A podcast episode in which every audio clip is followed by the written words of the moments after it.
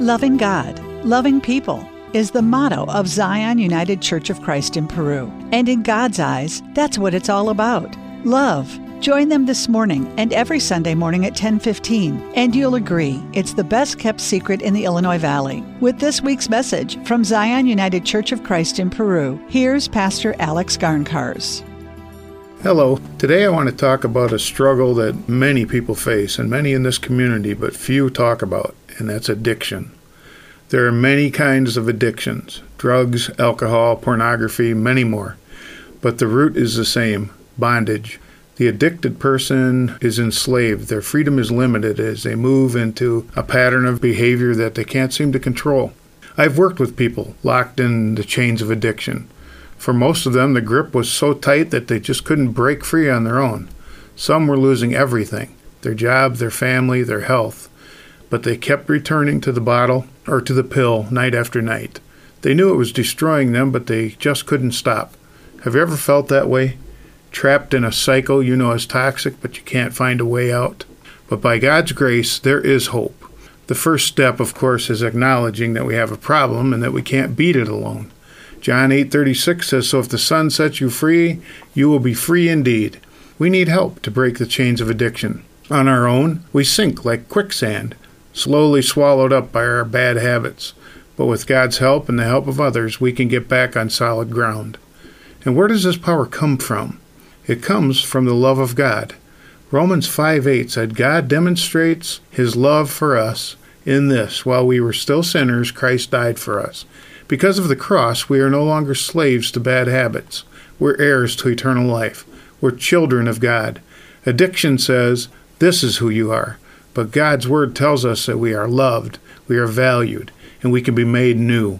2 Corinthians says, Therefore, if anyone is in Christ, the new creation has come, the old has gone, the new is here. Once we have accepted God's love, we can begin the recovery process. This means replacing destructive addictions with new habits. I invite you to start each morning, inviting the Holy Spirit to fill you and guide your thoughts and your actions. Galatians says, So I say, walk by the Spirit, and you will not gratify the desires of the flesh. Make time for prayer, scripture reading, for meditation. Strengthen your spirit, and the temptation to return to those habits will slowly lose its grip. When cravings come, contact your support person. Read scripture. Pray instead of giving in to your addiction. Be part of a support group. Get plugged into a community of believers. Find a church people who will be your family, who will support you and encourage you. You're welcome to come here to Zion UCC, any church in the area. The healing power of being with others is a precious gift from God. Ecclesiastes says, Two are better than one because they have a good return for their labor. If either of them falls down, one can help the other up. We were made for a relationship, so don't isolate yourself if you have an addiction. Get together with trusted friends. The road to recovery will have its ups and downs, but please, please never lose hope. With the love of God and the help of others, you can find freedom from any addiction. I invite you to take that first step in faith today. Jesus said in Matthew 11, Come to me, all you who are weary and burdened, and I will give you rest. Bring your struggles to God so you can exchange them for peace. If you are currently battling addiction and you feel trapped with no way out, please know that you are not alone and that hope is real. With God, all things are possible. Take comfort in the words from the Psalms. The righteous cry out, the Lord hears them. He delivers them from their troubles. The Lord is close to the brokenhearted and save those who are crushed in spirit. Let today be the start of a new chapter in the story of your life. I pray that these words have encouraged you, have given you strength. If you need someone to talk to, please contact me. God bless you if you have an addiction. And to those listening who don't suffer from addiction but know someone who does, be patient. Don't judge. Show compassion. Addiction is a disease, not a moral failure. Offer love, not judgment.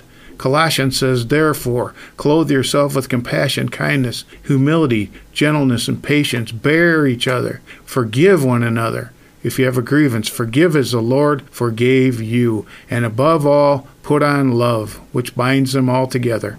Let's build each other up, not tear each other down. Provide support. Your understanding can make all the difference in someone overcoming addiction. Addiction grows in secrecy and shame, but as light empowers darkness, bringing hidden things into plain view, open and honest conversation takes away the power of addiction. Have the courage to share your experiences, ask for help, walk in freedom. The truth will set you free. Please extend grace, be understanding, spread hope to those you know who are addicted. With God and the help of others, it can be beaten, no matter how big. The resurrection means new life is possible. This is the hope we hang on to. I pray you receive this hope today. God bless. Zion United Church of Christ at 6th and Grant Streets in Peru has services this morning at 10:15. Join them to hear more from Pastor Alex Garncars and discover why their community is the best kept secret in the Illinois Valley. And come back next week at 8:25 for more with Pastor Garncars from Zion United Church of Christ in Peru on 1039 WLPO.